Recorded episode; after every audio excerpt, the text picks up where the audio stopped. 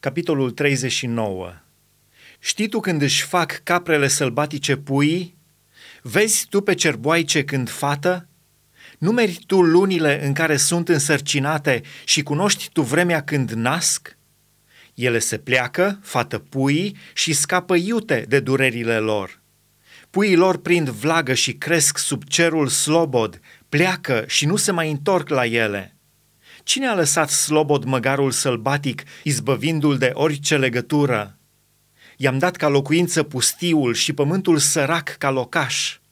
El râde de zarva cetăților și n-aude strigătele stăpânului care îl mână. Străbate munții ca să-și găsească hrana și umblă după tot ce este verde. Vrea bivolul sălbatic să fie în slujba ta și stă el noaptea la ieslea ta? Îl poți lega tu cu o funie ca să tragă o brazdă? Merge el după tine ca să grăpeze bulgării din văi? Te încrezi tu în el pentru că puterea lui este mare? Și lași tu grija lucrărilor tale? Te lași tu pe el pentru căratul rodurilor tale ca să le strângă în aria ta? Aripa struțului bate cu veselie de a zice că este aripa și penișul berzei. Dar struțoaica își încredințează pământului ouăle și le lasă să se încălzească în nisip. Ea uită că piciorul le poate strivi, că o fiară de câmp le poate călca în picioare.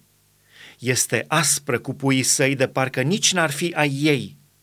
Că s-a trudit degeaba, nu-i pasă nici de cum, căci Dumnezeu nu i-a dat înțelepciune și nu i-a făcut parte de pricepere.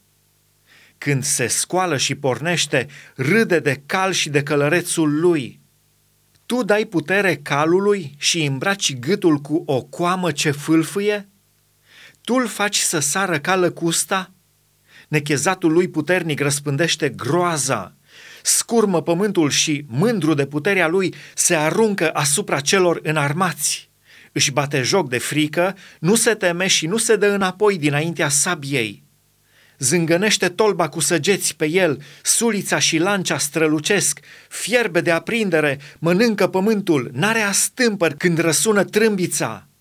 La sunetul trâmbiței parcă zice, înainte! De departe miroase bătălia, glasul ca de tunet al căpetenilor și strigătele de luptă.